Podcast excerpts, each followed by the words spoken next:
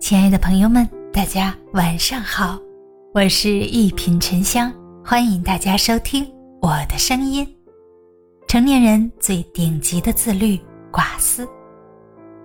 一个人如果心中思虑的杂事多了，那么就很容易心累，结果往往会导致重要的事情还没开始做，就已经把心力浪费了一大半了。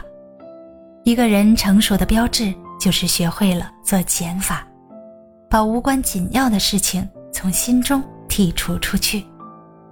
寡思不纠缠过去，面对不堪的过往，我们需要做的是自渡，是放下。放下不是为了放过曾经伤害过我们的人，而是为了放过我们自己。如果我们念念不忘，那么这份伤害就会一直延续下去。是否让这份伤害延续下去，取决于我们自己。一个人用别人的错误来不断的伤害自己，才是最大的愚蠢。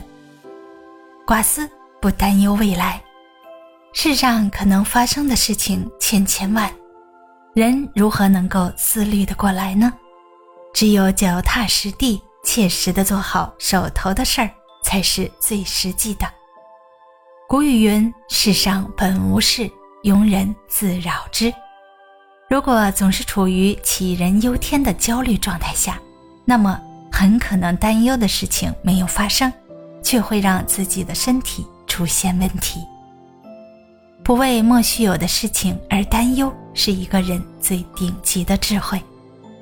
寡思不过分敏感。对于敏感的人来说，总是喜欢拿着放大镜去生活，结果生活中处处是烦恼。过分敏感的人是需要几分钝感力的，如此才能让自己减少内耗，做更有价值的事情。物来则顺应，事过则心宁。寡思是一个人最顶级的自律。大家好，我是一品沉香，咱们下期见。